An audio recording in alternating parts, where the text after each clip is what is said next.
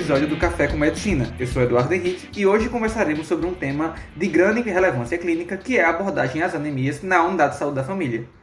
Para conversar hoje conosco sobre esse tema, recebemos de volta a esse podcast o professor Luiz Fábio Barbosa Botelho, médico hematologista do Hospital Universitário Lauro Vanderlei e do Centro Paraibano de Oncologia, professor de Hematologia, Bioestatística e Fisiologia da UFPB e de Hematologia e Oncologia Aplicada do UNIP.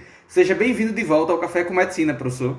Maravilha, muito obrigado pelo convite e é sempre uma alegria estar aqui, podendo dividir é, minhas experiências, discutir. E hoje, hein, Eduardo, hoje a gente tem um convidado bem especial, assim, um convidado que antes de anunciá-lo, eu quero dizer que eu conheci ele before CRM, antes de ele ter CRM, eu já tinha a felicidade de conhecer o nosso ilustre convidado, que é quem, Eduardo, hoje? Exatamente, professor. O professor Isalnir Veríssimo, que é médico pela UFPB, fez residência de Medicina de Família e Comunidade pela UFPB, mestrando em Medicina de Família pela UFPB em parceria com a Fiocruz, médico de Família e Comunidade no município de Araçagi e atuou como professor substituto da UFPB.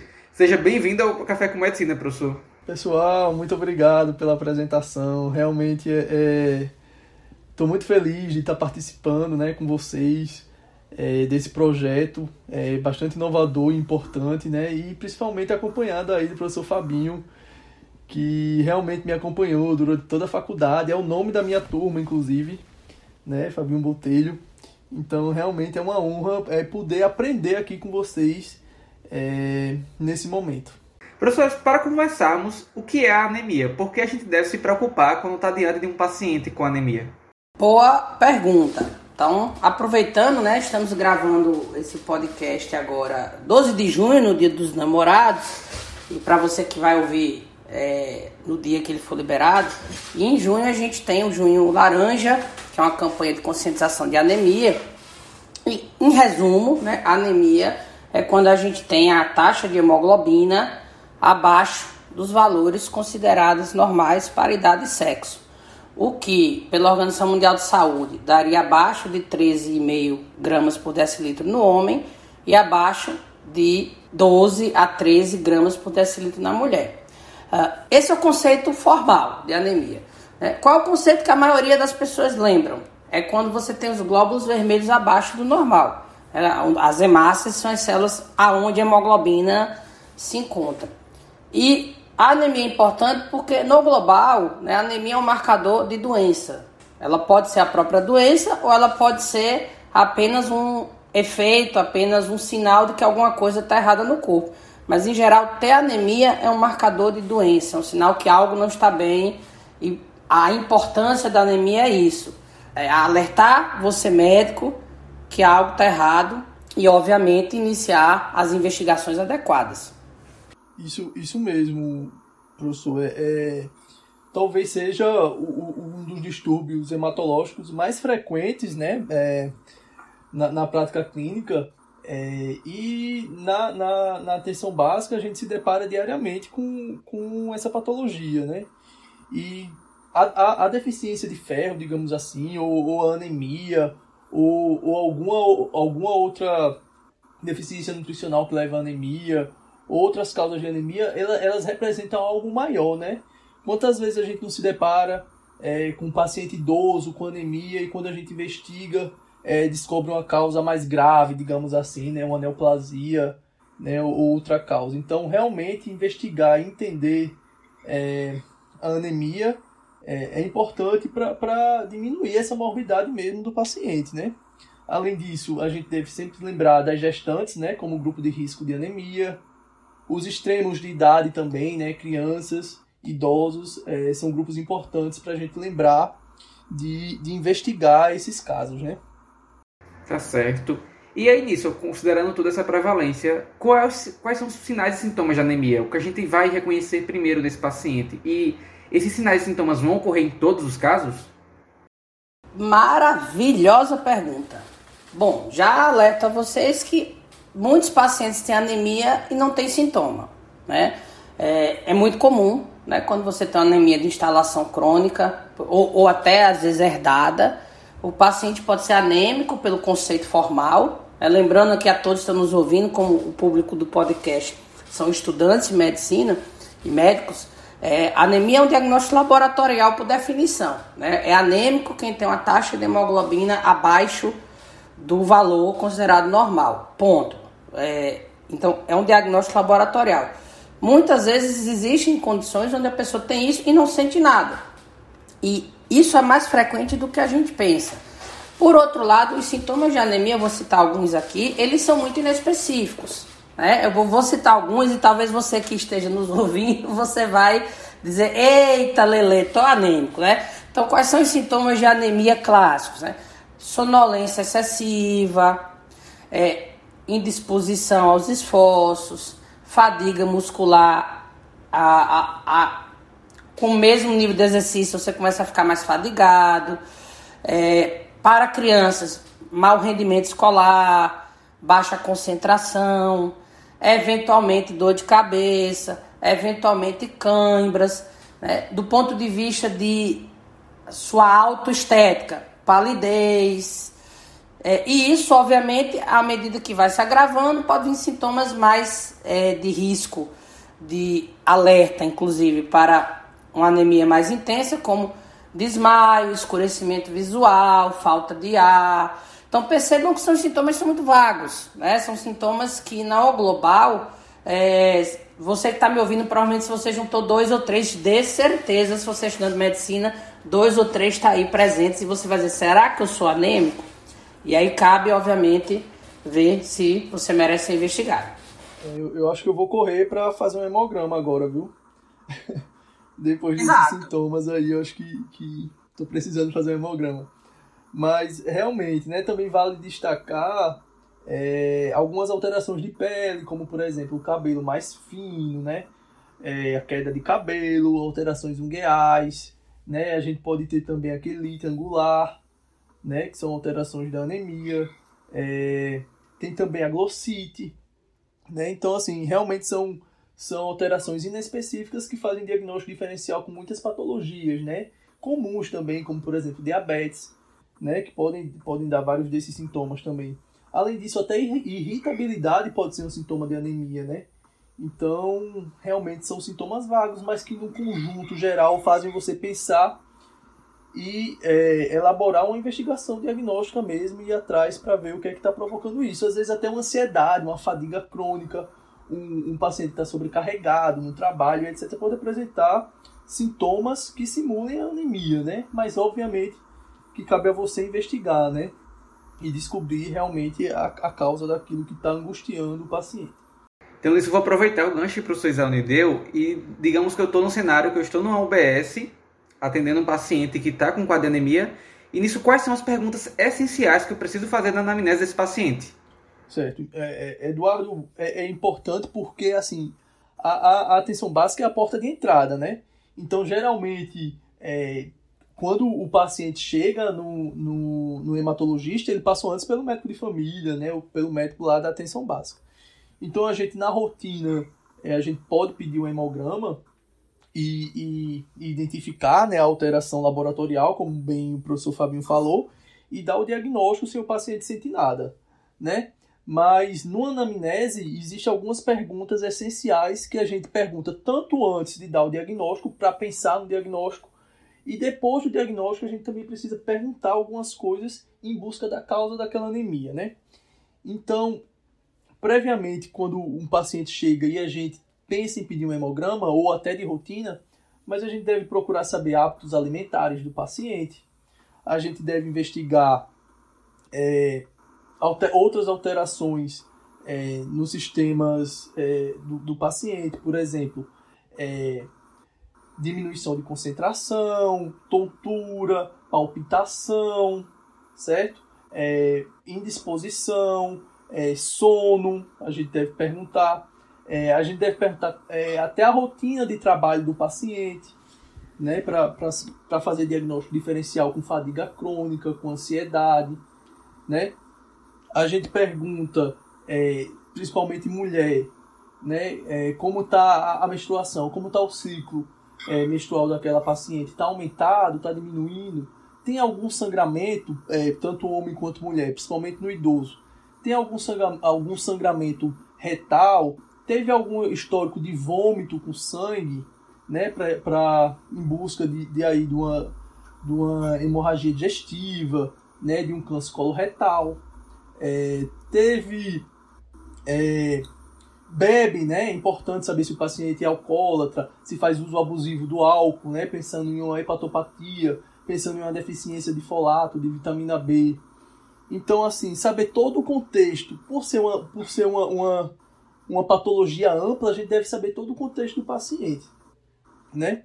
E depois do diagnóstico, obviamente que a gente vai pedir outros exames laboratoriais para investigar a causa daquela anemia, né? Às vezes endoscopia, colonoscopia, ultrassom de abdômen, é, sorologias, né? Para doenças infecto-contagiosas.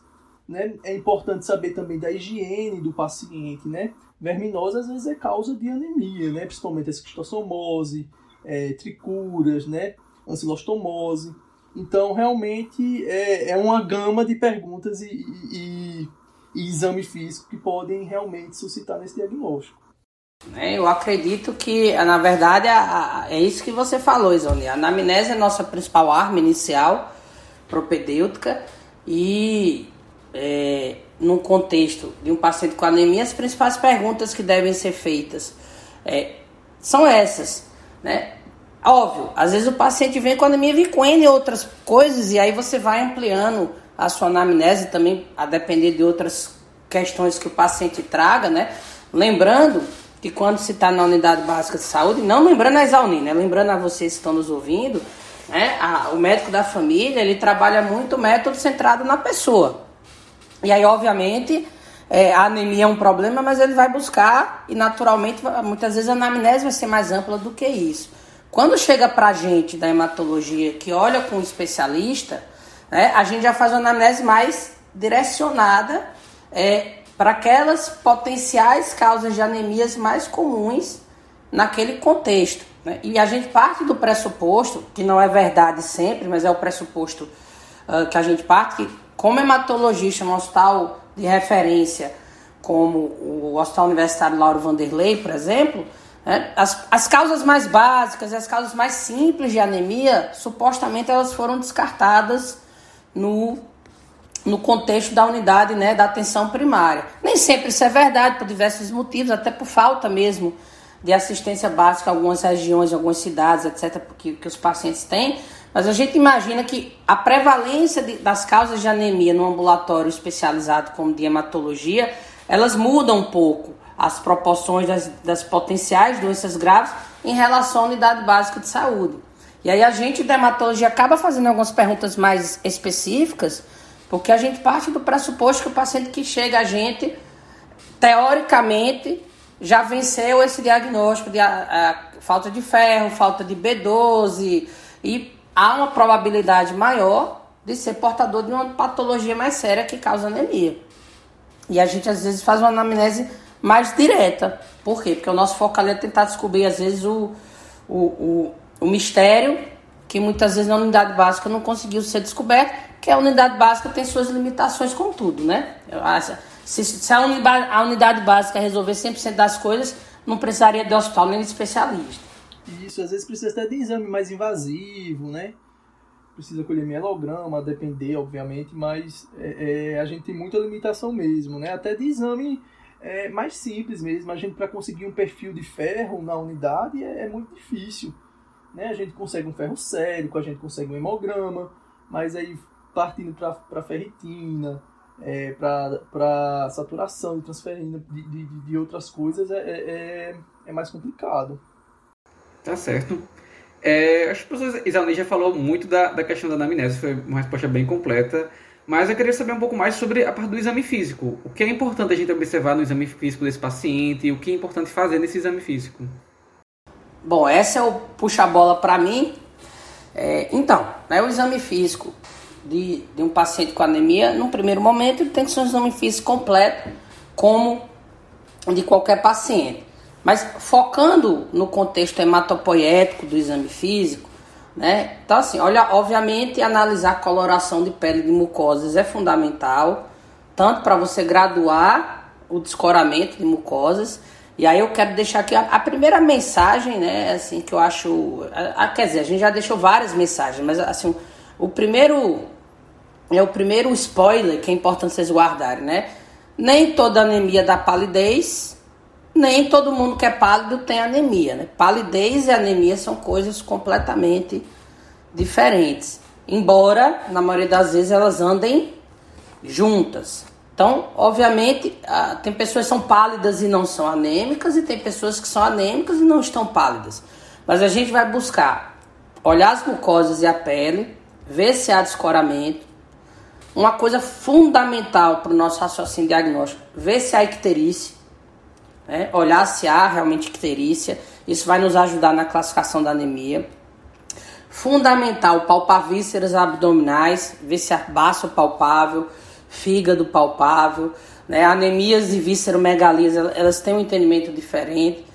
Para hematologia, eu acho que uma manobra que nós fazemos obrigatoriamente no exame físico, que nem sempre é feito no geral, é palpação de linfonodos.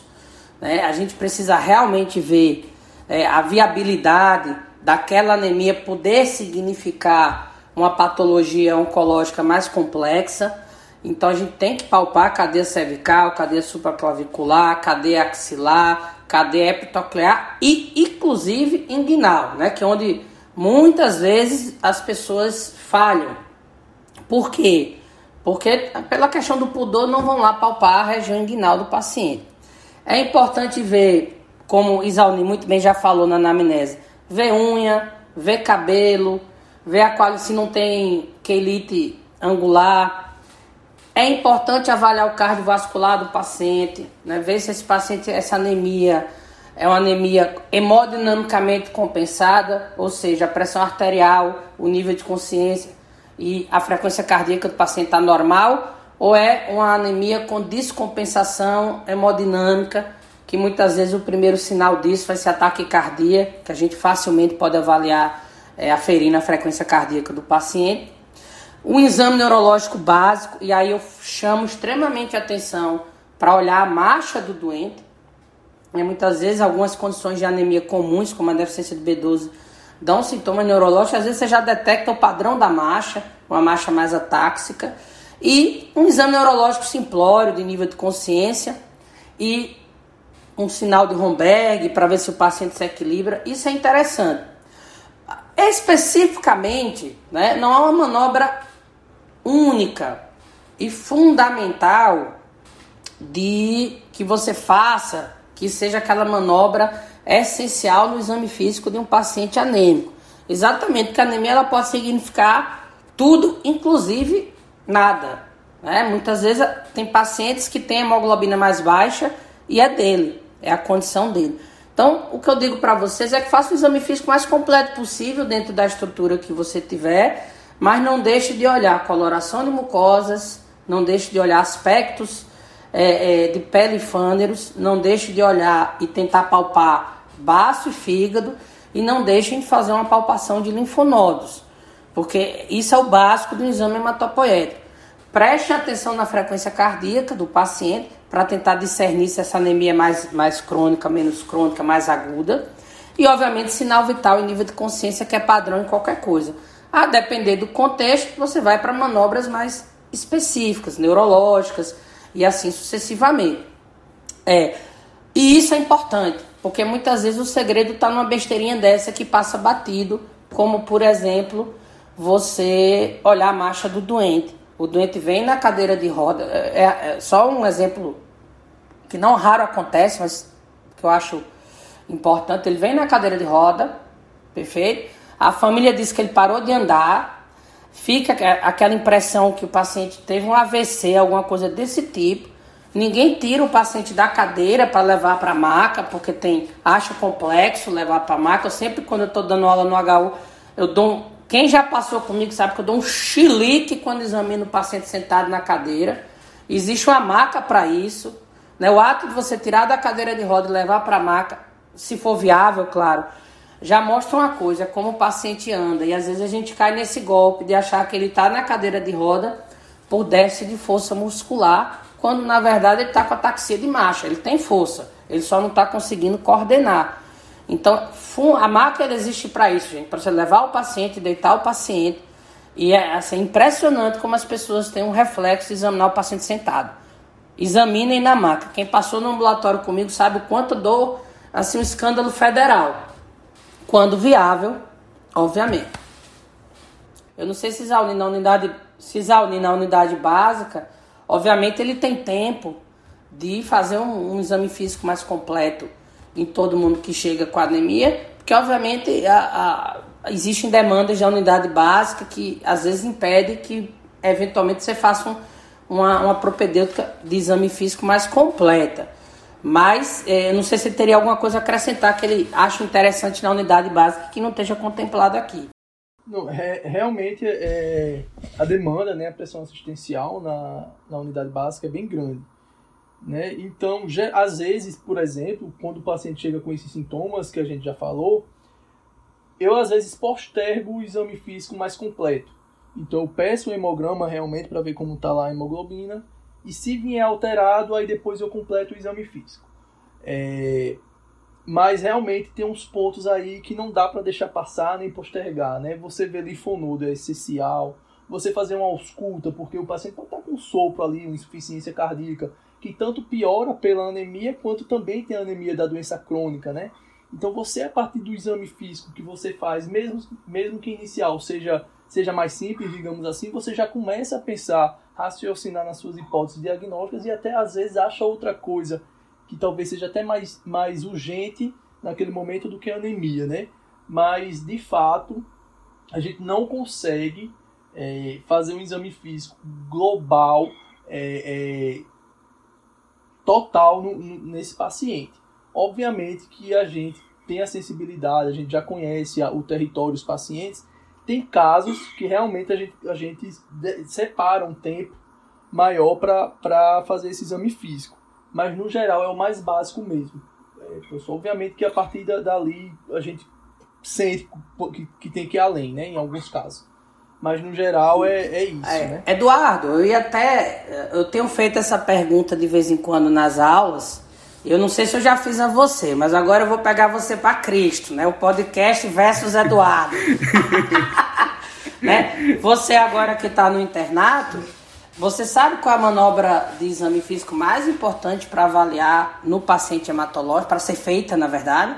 No geral, a, a, a, perdão, você pode aplicar para qualquer duas. paciente. Manda. Ah, não, é, é, em qualquer paciente é história. Mas o paciente, no paciente hematológico eu ficaria entre duas. Mas, como você falou, em qualquer paciente, eu acho que eu diria logo a observação inicial. A ectoscopia, quando o paciente entra no consultório, seria já é parte do exame físico.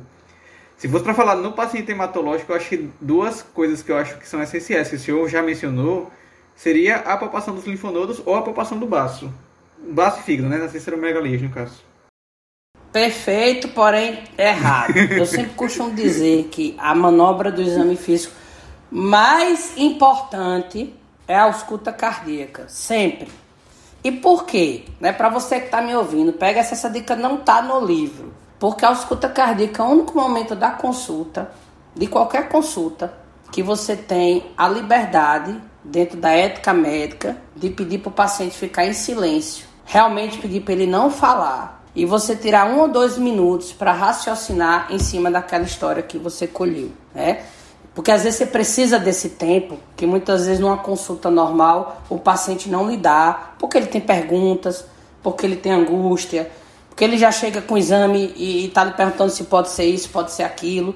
E às vezes você, somente quem está no início do, da profissão ou quem faz medicina generalista, como saúde da família, que pode estar lidando com diversas coisas, precisa de um certo tempo é, para pegar aquela história, principalmente uma coisa. E, e chegar com, a, com a, um raciocínio, né? E esse tempo às vezes você não consegue durante a consulta, porque você tem que escrever, o paciente está perguntando.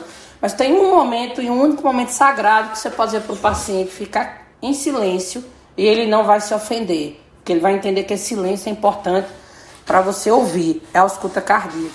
Então, às vezes eu demoro, quando eu estou diante de um caso, que pela história clínica eu estou confuso com o caso, eu faço a escuta cardíaca por último e demoro ali meus 3, 4, 5 minutos. Obviamente, escuto as bulhas e tiro a conclusão da ausculta, mas depois eu fico ali dois, três minutos raciocinando, pensando, tentando para quando eu voltar para a mesa com ele eu já ter alguma coisa para acrescentar e falar. Né? Porque vai ser a primeira pergunta dele, e aí, doutor? O que é que o senhor acha? E a gente às vezes não conseguiu parar para juntar A com B. Então, a ausculta cardíaca ele permite isso. Bem importante mesmo, não, não, não tinha passado pela minha cabeça essa. Mas, professor, seguindo agora com, com as perguntas, você já mencionou algumas, algumas dessas questões, mas aí eu vou querer que só um. Para a gente estruturar melhor, quais são os sinais de alerta na história de um paciente com anemia? O que eu ouço, o que eu observo, o que eu devo, devo me preocupar, devo ficar mais. a tentar buscar maior agilidade para esse caso, ou vão, vai mudar muito minha investigação? Quais são esses sinais de alerta na história do paciente? Perfeito. Então, primeiro, os sinais de alerta para é, neoplasias oncohematológicas como um todo. Tá? Então, febre de origem determinada, febre sem motivo, perda de peso não intencional, né? para quem está nos ouvindo, é mais de 10% do peso corporal em seis meses, sudorese noturna, né? eu sempre pergunto isso, independente de, de, de quaisquer é, queixas que os pacientes me procurem. Além disso, sinais de descompensação é, do sistema cardiovascular ou cerebral. Então, se o paciente vem com anemia e relata que teve síncope, ele relata que desmaiou, ele relata que está confuso, ou ele relata que está com muita falta de ar, ou, ou, na prática, muitas vezes ele também relata que está com dor no peito, como se fosse uma coisa coronariana. Isso é um sinal de alerta para uma descompensação de, de, alguma, de algum órgão nobre. E também sinais que podem, não só a série vermelha, né, podem alertar que não só a série vermelha está comprometida, mas também com outras séries uh, hematopoéticas. Então, se ele tem equimose, peteca, se ele relata sangramento mucoso persistente, sangramento após escovação dentária, que possa sugerir que você tenha alteração da série plaquetária, ou se ele também relata úlceras na, na, na cavidade oral, ou, ou, infecções recorrentes, que podem sugerir alterações na série leucocitária, né? Isso são sinais de alerta que essa causa, essa anemia, ela pode não ser uma coisa que reflita apenas um, uma deficiência nutricional, mas sim ela pode refletir uma doença é, mais séria, como por exemplo, aí eu vou entrar no outro mérito, que não é o mérito do podcast, mas no mérito da campanha do Junho Laranja, uma leucemia, né? É, a anemia não dá leucemia, é, é, um mito, né? Muitas vezes as pessoas, ah, eu tenho anemia, eu tenho risco de ter leucemia. Não, a anemia não dá leucemia, mas a leucemia como doença tem a anemia como um dos sintomas. Então a gente precisa, obviamente, fazer essas perguntas de alerta para ver a possibilidade daquela anemia poder ser é, alguma coisa mais séria, como por exemplo um câncer ou alguma condição inflamatória mais importante. Não, não realmente é, é muito importante a gente ficar atento a esses sinais de alerta, né?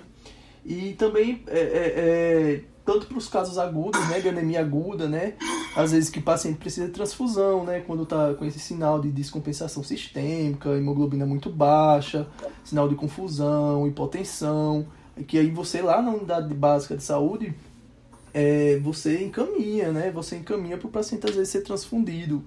Então é, é, a gente tem que estar alerta a isso, né. É, eu acrescentaria também a, a própria icterícia também como sinal de alerta para a gente ficar ficar atento, né? O, o, o, exame físico que a gente já falou, de, de, de fígado aumentado, baço, tudo. Eu também fico bastante alerta quando eu pego um paciente assim para ver aí uma hemólise, né? Alguma, alguma coisa nesse sentido também, já para encaminhar no tempo correto, né? Porque assim, você postergar também o encaminhamento é ruim, encaminhar demais também é ruim, né? Então você tem que saber exatamente é, esses sinais de, de alerta que você perguntou, Eduardo, para a gente ficar atento até onde a gente pode ir, até onde a gente caminha, até onde vai para urgência, até onde vai para hematologista.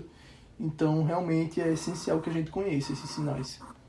E aproveitando aí o, o, o gancho de, de Zauni, só lembrando duas coisas assim. Zauni trouxe uma questão que é importante da transfusão que ela pode eventualmente ser indicada e ter seu espaço no tratamento das anemias, e para alguns tipos de anemia ela acaba sendo o tratamento.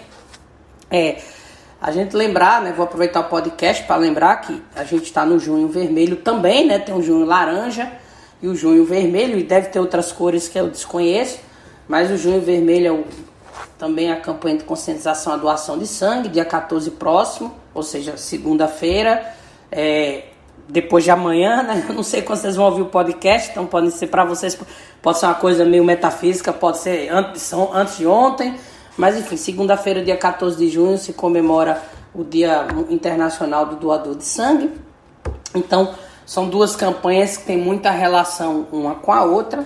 É, e ao mesmo tempo, na história do seu paciente, sempre lembrar, né? Todo paciente com doença hematológica, perguntar, eu acho sempre importante, passa batido às vezes. Aí eu digo agora para quem não é médico da família, porque em geral o médico da família trabalha a espiritualidade naturalmente, mas perguntar a religião do paciente, porque quando você tem um paciente que é testemunha de Jeová, né, você já tem que começar a, a, a pensar em alternativas terapêuticas é, não transfusionais, caso ele tenha uma patologia mais séria, iniciar também um debate sobre os riscos, é, benefícios e riscos de transfusão de sangue. A pior coisa do mundo é você descobrir que seu paciente é testemunha de Jeová, e, portanto, por uma questão de fé, e fé não se discute, é, recusa a transfusão de sangue no momento que ele mais precisa. Quer dizer, você pega de surpresa quando ele está na, na vida e receber a bolsa. Não, isso é uma conversa que é um debate que o hematologista tem que começar na primeira consulta, quando você pergunta a religião do paciente. Eu queria lembrar a vocês que isso é uma característica interessante da, da, da consulta hematológica, que para nós é importante. É, inclusive, algo que, que a gente é, esqueceu de falar, se eu não estou enganado, é o histórico familiar do paciente, né? É importante a gente saber se tem algum histórico de doença hematológica também na, naquela, na, no histórico familiar do paciente, até para pensar também em alguns diagnósticos, né? É, é importante também. Professor, agora continuando, a gente, digamos que eu estou no, no, no de saúde da família e eu estou diante de um paciente com uma história bem específica, com história de fadiga, que eu estou suspeitando de anemia, mas não consigo muito direcionar quais são as minhas hipóteses. Bom, essa eu vou passar para a Exauni. Tá outro, mas aí depois você complementa também. Eduardo, então, existe, a gente estuda muito na, na residência, inclusive na, no, no, internato também vocês veem, um protocolo de rastreamento de doenças, né? Então varia de acordo com a idade, varia de acordo com o sexo, né? E, então isso varia muito. A partir do momento que o paciente, contudo, é, chega com determinados sintomas, como você falou, você fica, você fica em dúvida, você fica um pouco confuso naquele diagnóstico, é, tem alguns exames básicos que a gente deve pedir é, pensando na, no diagnóstico diferencial também, né? Então você elenca a lista de problemas daqueles paciente, daquele paciente e a partir daquela lista de problemas você pensa como é que eu vou diagnosticar esses problemas né? Como é que eu vou dar um nome a esse problema? Se existir, né? De fato, uma, uma justificativa patológica para aqueles problemas. Então, chega um paciente com essas queixas vagas e você fica na dúvida. O primeiro exame pra, que você pede é um hemograma, né? Você precisa do hemograma para ver a hemoglobina, ver se tem uma anemia, você vê uma, uma leucocitose, uma leucopenia, né? Como é que estão as plaquetas. Então, é, é fundamental que você peça um hemograma. Depois, um diagnóstico bem diferencial para as anemias que também dá esses sintomas vagos que você questionou, como fraqueza, é, queilite é, confusão, é, que é o diabetes, né? Que é muito frequente também. Então você pedir uma hemoglobina glicada, uma glicemia de jejum, é, também é importante, certo? Então, depois daí, algumas é, doenças que podem cursar também com esses sintomas, que às vezes a gente passa batido, que é o hipotireoidismo, né? Que inclusive também está ali junto de causa anemia, né? Ou, ou, ou é uma causa concomitante de anemia, né? De, de, diminuição da hemoglobina. Então, você pedir um TSH e um T4 livre é fundamental também quando o paciente chega com essas, com essas queixas, né? Aí depois você parte para os exames de rastreio mais comuns, né? Que é indicado é, no geral. Colesterol total frações, triglicerídeos, ionograma de, é, sódio e potássio, obviamente, é, no mínimo, né? E ureia e creatinina, né? Você investigar como é que está o rim também desse paciente é importante. Então, no geral, no primeiro momento, é, a partir do momento que o paciente chega é, com esses sintomas mais vagos, você pedir esses exames aí é fundamental. Só ressaltando que, de acordo com o protocolo, com, com o caderno de protocolo da atenção básica, o hemograma não entraria numa consulta de rotina. Né? Ou seja, o paciente chega com nada e é, vai pedir exames. Se ele não tem nenhuma queixa que indique é, ali que você deva pedir o hemograma, não entra como rastreio, né? Rastreio entra, por exemplo, você verificar a pressão do paciente a partir dos 18 anos, né? Mas o hemograma não entraria. Mas a partir do momento que ele chega com essas queixas e que a gente já falou aqui dos sintomas, é, é, é extremamente importante você pedir e além desses outros que eu já citei. É, eu como especialista eu já tenho uma visão um pouco diferente, pensando na investigação da anemia, né? É, a anemia já teoricamente é, ou confirmada porque alguém fez um hemograma ou suspeita porque alguém fez uma história clínica. Então eu costumo dizer que se em três consultas você não chegar à conclusão numa causa de anemia, você está na sinuca de bico. Porque a, as principais causas, as causas mais comuns, a gente consegue descartar de certa forma ou confirmar fácil. Então, na minha lógica de investigação, a primeira consulta é a história clínica e, e o exame físico e normalmente né, o paciente para o hematologista, lembrando que raramente alguém acorda e ah, hoje eu vou no hematologista. Normalmente os pacientes nos são encaminhados. Então, pensando em quem recebe um paciente referenciado, normalmente ele fez um hemograma e esse hemograma já é, mostrou algum grau de anemia e acaba vindo para nós por isso, na maioria das vezes. E aí eu sempre divido né, a solicitação de exames, eu sou da teoria que quanto menos exames melhor. Eu divido, considerando a sua pergunta, Eduardo, que é um, um paciente que a história clínica não lhe direciona, que é essa a questão, é diferente quando a história o exame físico. Se eu faço uma história clínica, exame físico, olho o hemograma, estou convicto que a causa da anemia possa ser, por exemplo, uma anemia falciforme, ah, eu vou pedir um exame já direcionado para esta causa, né? Não preciso fazer um, um, um, um, monte de exame que muitas vezes não, não, não, não vai ser direcionado. Mas pensando naquele paciente que, que chega para você com a história clínica pouco clara, né? então a gente tem que lembrar que a causa mais comum de anemia no mundo é a carência de ferro, perfeito? É de longe, é a causa mais comum de anemia no planeta. Não é à toa que o junho ele é laranja, para lembrar da vitamina C, né, que nos ajuda a absorver ferro. Não é à toa que o junho ele é vermelho, para lembrar do fígado, que é altamente rico em ferro. E eu acho que é importante numa primeira consulta você estabelecer uma grande questão, né? Com que tipo de anemia eu estou lidando.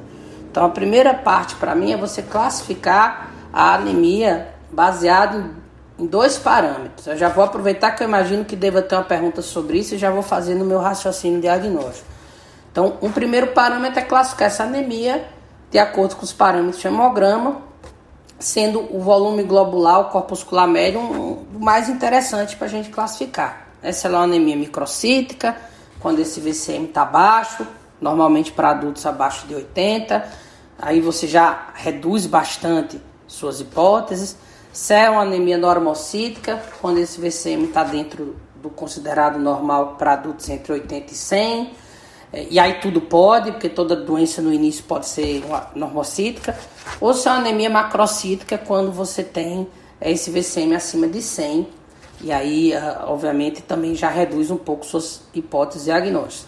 A outra classificação importante é se você está lidando com anemia cuja medula óssea é funcionante, ou seja, o problema da anemia é extramedular, não é de produção, é um problema fora da medula, ou se você está lidando com a medula óssea que está com sua eritropoiese comprometida, ou seja, é um déficit de produção medular. E assim, o exame que vai me dizer isso e que muitas vezes é negligenciado por muita gente e que é um exame barato é a taxa de reticulócitos. Né? Então, todo hemograma, para a gente começar a raciocinar em cima de anemia, a não ser que seja uma anemia óbvia, eu preciso ter uma taxa de reticulose para ver como é que está a saúde medular né, em relação à produção de glóbulos vermelhos. Né? Então, a pergunta que eu sempre faço é: está faltando hemoglobina porque não está sendo produzida, e aí o reticulose estará baixo, normal ou baixo, ou está faltando hemoglobina porque por algum motivo ela está sendo perdida, seja por destruição, que é o que nós chamamos de hemólise, seja porque o paciente teve um sangramento agudo, que aí é mais fácil, obviamente, de.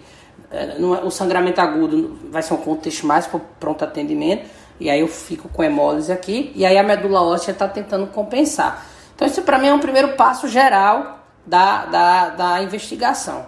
O segundo passo é, se você não tem motivo óbvio, perfil de ferro, que é a causa mais comum do planeta. Né? Perfil de ferro, no idoso ou pacientes diabéticos hipertensos, além do perfil de ferro, vale a pena, como Isauni colocou, uma ureia, uma creatinina, porque doença renal crônica ela pode ser uma causa de anemia, uma TSH, um T4 livre, e eu acrescentaria no idoso, se o perfil de ferro é, não te esclarecer, um eletroforese de proteínas séricas, porque o mieloma múltiplo ele começa a ficar mais relevante nessa faixa etária, um exame relativamente barato.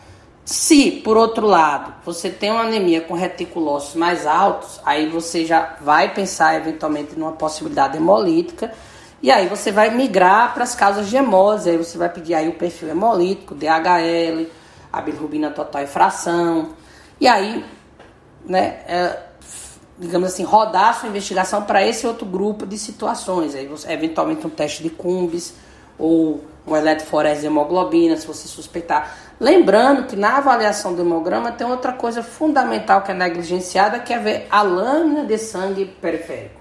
Né? Ver a descrição, né? né? Você como médico ir lá e olhar a lâmina, né? É ver o que os nossos colegas biomédicos e bioquímicos descreveram daquela série vermelha. E às vezes o segredo está ali. É, às vezes aparece um, um tipo de hemácia diferente que por si só ela já te diz onde você buscar. É, um exemplo muito honesto disso é, são situações que eu vejo um monte de exame de anemia, o cara fez de tudo, e lá na descrição da lâmina tá, tá, tá lá na descrição da lâmina, por exemplo, está dizendo para você que tem neutrófilo hipersegmentado. E aí a gente tem que sempre relembrar que isso, até prova-se o contrário, lembra-se deficiência de B12 ou ácido fólico. E ninguém lê isso, e o paciente tem colonoscopia, e o paciente tem endoscopia, e o paciente tem não sei o que, o paciente fez o PET scan supra-sumo das galáxias, mas ninguém dosou uma B12, porque era uma anemia normocítica, e aí a pessoa não viu o neutrófilo hipersegmentado do paciente. Então, eu acho que tudo começa com uma boa análise do hemograma e é, lembrar dos reticulócitos, que eles são os marginalizados aí da série vermelha é muito impressionante como se esquece de, de se solicitar a taxa de reticulose nesses casos. E lembrar também que, embora a causa mais comum seja carência de ferro, existem né, o mundo, né, o céu é o limite para as causas de anemia. Então, não, não só carência de ferro, existem outras. Então, se o seu exame de ferro dá normal, ou você deu ferro para o paciente e não melhorou, né, para um pouco, pensa e reflete no leque de possibilidades que, que a anemia pode abrir. Isso. Então, então é isso, sabe, Eduardo? É você fazendo aqueles. O paciente chega com essas queixas vagas, você solicitando aqueles primeiros exames que eu falei, você viu que deu anemia. Aí sim, a partir daí, da, da, daquele, daquele diagnóstico de anemia, aí você tem que abrir o leque para buscar a causa, né? Como o professor Fabinho bem falou aí, nesses exames importantíssimos para vocês diagnosticar e poder tratar adequadamente o paciente, né? É, principalmente no, no, no SUS é, e na atenção básica, a gente tem muita dificuldade de, de abrir o leque na investigação de, de anemia, professor, porque assim, realmente é, é um pessoal muito carente, então às vezes você quer solicitar os exames é, que precisam de certa urgência e a gente não consegue no, no, no, laboratório do SUS. Obviamente que às vezes a gente consegue fazer uma pactuação com o gestor e etc, e pedir agilidade naquilo, mas na maioria das vezes o paciente tem que pagar mesmo para a gente chegar no, no, no diagnóstico ou, ou, ou, aumentar o leque de investigação, né? Então, às vezes, a gente tem que ser muito criterioso é, na hora de pedir, às vezes negligencia mesmo, né? Por exemplo, o, o reticulócito, é, é muito difícil a gente pedir, por exemplo, para acompanhar o tratamento, né? Ver se teve o pico de reticulócitos depois de duas semanas no tratamento da, da anemia e tal é muito difícil realmente, né? Não, não é o ideal, mas a gente, a gente às vezes falha mesmo nessa, nessa investigação. E outra coisa que é muito importante a gente investigar também no idoso é o sangue oculto, né? O que traz outra outra Outro problema, a gente às vezes pega um idoso com sangue oculto nas fezes positivo, mas não tem como fazer uma colonoscopia. Aí a gente fica se perguntando às vezes, caramba, eu pedi um exame, é, deu alterado, e agora o que é que eu vou fazer com esse paciente? Que eu não consigo mais é, prosseguir com a investigação, né? Ele não pode fazer uma colonoscopia, a gente só consegue marcar colonoscopia com seis meses, um, é, um ano no SUS. Então, o que é que a gente vai fazer, né? Isso às vezes nos angustia, porque você ainda pensa, ainda tem um raciocínio e às vezes você se sente impossibilitado de, de, de prosseguir com a investigação. Mas no geral é isso, você às vezes faz o que pode e o que não pode para ajudar o paciente, mas é, às vezes é, é, traz, traz uma angústia bem, bem grande, né? Eu acho que foi abordado muito bem essa, as questões da investigação. A minha próxima pergunta seria sobre a classificação, mas que o professor Fabinho resumiu muito bem essa parte. Então, é, dando prosseguimento, é, a gente optou, devido à extensão do tema e por ser um tema bem amplo e complexo, a gente optou por não entrar na, nas questões das outras séries do, do hemograma. Mas eu queria que vocês abordassem brevemente algumas hipóteses que são, a gente deve estar atento quando a gente está com um paciente com anemia nas outras séries, na, no leucograma, nas plaquetas, porque a gente deve ficar atento nessa parte. Então, se você tem um paciente é, que além da alteração da série vermelha, ele tem alteração nas outras séries, então a gente tem que estar atento a algumas considerações. Então, primeiro ponto, se está tudo para baixo e você tem uma condição de pancitopenia, é, o reticulócito, é, talvez ele seja o maior divisor de águas do planeta nesse contexto. E eu, eu volto a insistir no reticulócito, é, porque eu acho que onde se faz um hemograma, há condições de se fazer um reticulócito. Um laboratório que faz um hemograma, ele consegue fazer um, um reticulócito. Às vezes é só a questão de solicitar. Né? Não, não, me entra na cabeça um laboratório fazer um hemograma e não faz uma taxa de reticulócito. Por quê? Porque se você tem uma pancitopenia, mas, e aí a série vermelha, ela, ela, diferente da série branca e da série plaquetária, né, é, o reticulócito nos consegue dizer tranquilamente é, como é que está a saúde medular nesse aspecto. Se você faz, tem um paciente com pancitopenia e você faz o exame, o reticulócito está baixo, perfeito? Significa dizer que a medula realmente parou. E ela não parou só na série vermelha, ela parou nas três séries. Então você tem alta probabilidade de você estar tá lidando com uma doença da medula óssea mais séria. Então, se você está na unidade básica, tem um paciente com pancitopenia e fez um reticulócito, ele está baixo, excetuando essa deficiência de vitamina B12 que pode acontecer, só que aí outros, outros né, comemorativos podem te alertar. Muito provavelmente esse paciente precisa ser referenciado para um setor onde tem um serviço de hematologia, porque muito provavelmente ele tem uma doença medular primária, como a plasia de medula, como a mielodisplasia, infiltração por outras coisas e assim vai. Se você, por outro lado, o paciente tem pancitopenia, e ao mesmo tempo o reticulócito está para cima, significa dizer que o consumo dessas células elas estão acontecendo fora da medula óssea. E no contexto que a gente vive, a causa mais comum para isso seria o hiperesplenismo, né, um baço grande que está chupando essas células e tipicamente por hipertensão portal. E aí avaliar a possibilidade de, de, de investigar esquistossomose, investigar é, é, cirrose hepática, doença é, hepatopatia pelo álcool. Uma outra possibilidade é você ter anemia e o leucócito alto e você se interrogar, é leucemia ou não, né? Lembrando que a anemia é muito comum nas condições inflamatórias. Então, na maioria das vezes, quando você vier anemia com leucocitose, você muito provavelmente vai estar diante de um quadro de, onde a anemia apenas reflete o processo inflamatório que está fazendo o leucócito subir, né? Ou seja, uma infecção, uma coisa paraneoplástica, assim vai. Entretanto, se você analisar essa leucocitose no perfil de leucograma e você perceber, por exemplo, que tem um, aumento de blastos ou que tem um, um excesso de linfócitos ou eventualmente um excesso de, de eosinófilos ou de monose, ou seja, é uma leucocitose que foge daquela leucocitose com desvio à esquerda clássica, você provavelmente está diante de um paciente que tem alta probabilidade de doença oncomatológica e esse paciente também precisa ser referenciado. Né? Às vezes você não consegue dizer qual é a doença oncomatológica. Então, é, é importante. E é, há situações, eu gosto sempre de dizer, a deficiência de B12 grave, que muitas vezes o paciente vai chegar para você com pancitopenia importante, com déficit neurológico importante, e você às vezes cai no golpe de achar que isso é, é uma leucemia, é uma coisa mais grave. Né? É uma doença muito é, interessante, essa deficiência de B12 grave, anemia megaloblástica mais grave, porque é um paciente que muitas vezes chega desenganado para você na, na, hematologia, porque vem oriundo de um, de um, de um de uma primeira consulta que alguém disse que jura que é uma leucemia e tal, e você trata ele com três ampolinhas, ele literalmente ressurge das cinzas. E assim, é um dos pacientes mais agradecidos que a gente tem na, na hemato, no sentido dele, ele vai do inferno para o céu em uma semana. Né? Ele sai do, do inferno para o céu em uma semana. Mas algumas dicas elas podem lhe ajudar. Uma delas é a marcha, como eu falei.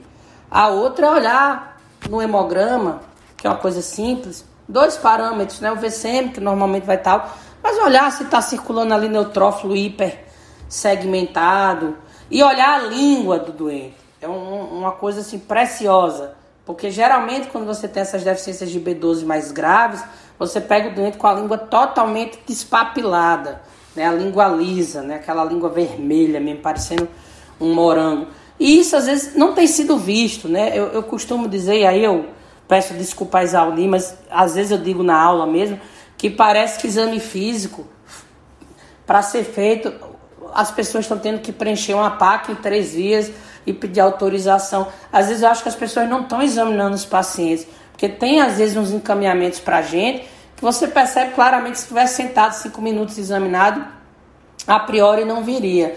Eu não sei se é um problema, se eu estou vendo, né, por estar no, no, no hospital de referência, tenho essa percepção errada, ela não reflete a realidade, ou se porque a demanda está grande mesmo nas unidades básicas e tá difícil, eu estou falando antes da Covid, não pós-Covid.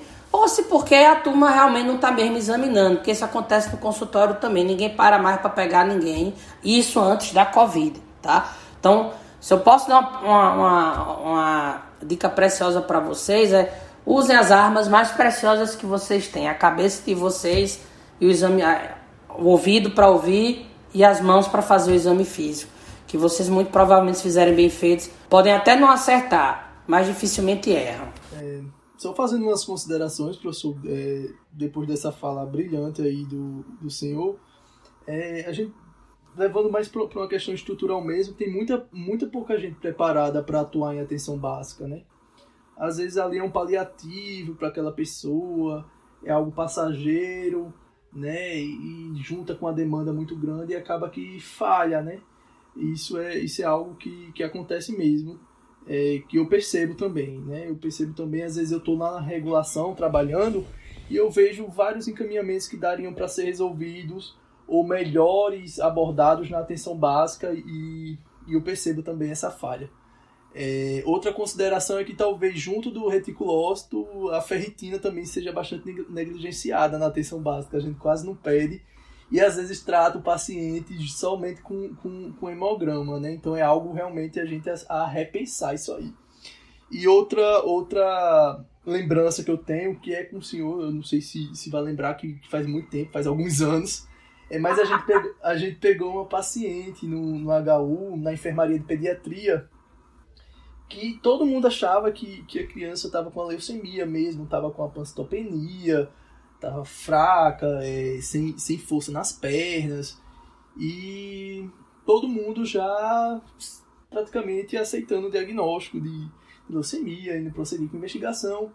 E o senhor passou o parecer e a gente decidiu testar B12, né? E, e, e pensou na, na anemia megaloblástica.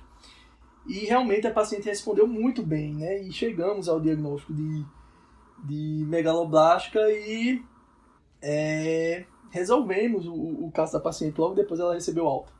E uma coisa que a gente sentiu falta, e eu como interno eu jamais vou esquecer, foi que a gente esqueceu de perguntar como era a vida da paciente, etc. E a paciente só comia farinha com mel. Ela só gostava, era uma criança, e ela só gostava de comer farinha com mel. Né? Sim, há, há, anos, eu acho que ela tinha 3 anos, 4 anos, e depois que ela desmamou, ela só comia farinha com mel. Então isso assim marcou muito, né? Que realmente a, a, a B12 grave é uma, uma, uma causa de, de pancitopenia. né, que a gente não pode descartar isso aí e ficar atento. Você falou e eu lembro demais desse caso, porque esse caso inclusive ele veio do Arlinda e essa criança já tinha tomado algumas transfusões, se eu não me engano. E, e assim, uma ou duas transfusões, exatamente porque é o contexto do pensamento. E, e tem um dado que eu me lembro demais, é porque não batia é, com leucemia, era exatamente a questão né, do DHL um pouco mais alto. Eu dizia, gente, isso é B12. Só que B12 é mais raro em criança, exatamente porque as crianças, é, o estoque de B12 para acabar demora. Então não é uma coisa muito comum em criança. E eu bati o martelo, eu lembro demais. Vamos fazer a, a, Depois eu lembro até que alguém foi tentar investigar aquela síndrome genética, porque ela tinha uma proteinúriazinha também. Aí a síndrome, para quem estiver nos ouvindo, diz Merlano Grasbrook, que é quando a, a pessoa nasce sem os receptores para o fator intrínseco. E aí eu me lembro até que a professora, é, meu Deus, a professora nefroprediata, gente boa demais, alguém me. Pronto, o Alzheimer tá pegando aqui. Roxana, exatamente né, foi atrás de ver proteinúria e entrar também nessa investigação, porque às vezes essa, essa doença pega também ali a, os receptores nos túbulos distais. Eu acredito que ela ficou com esse diagnóstico ao final, Isalni, que era uma deficiência, na verdade, dos receptores do fator intrínseco. E aí você imagina, ela já tinha um problema grande de absorção e só comia farinha com mel, né? Ela tinha uma vida doce, porém, só que não. Né? Era uma vida muito doce, mas é importante a gente perguntar, e a história ela é realmente a nossa maior arma. E aí, está curtindo o episódio? Pois não perca a parte 2 na próxima quarta-feira, 23 de junho, nas principais plataformas agregadoras de podcast.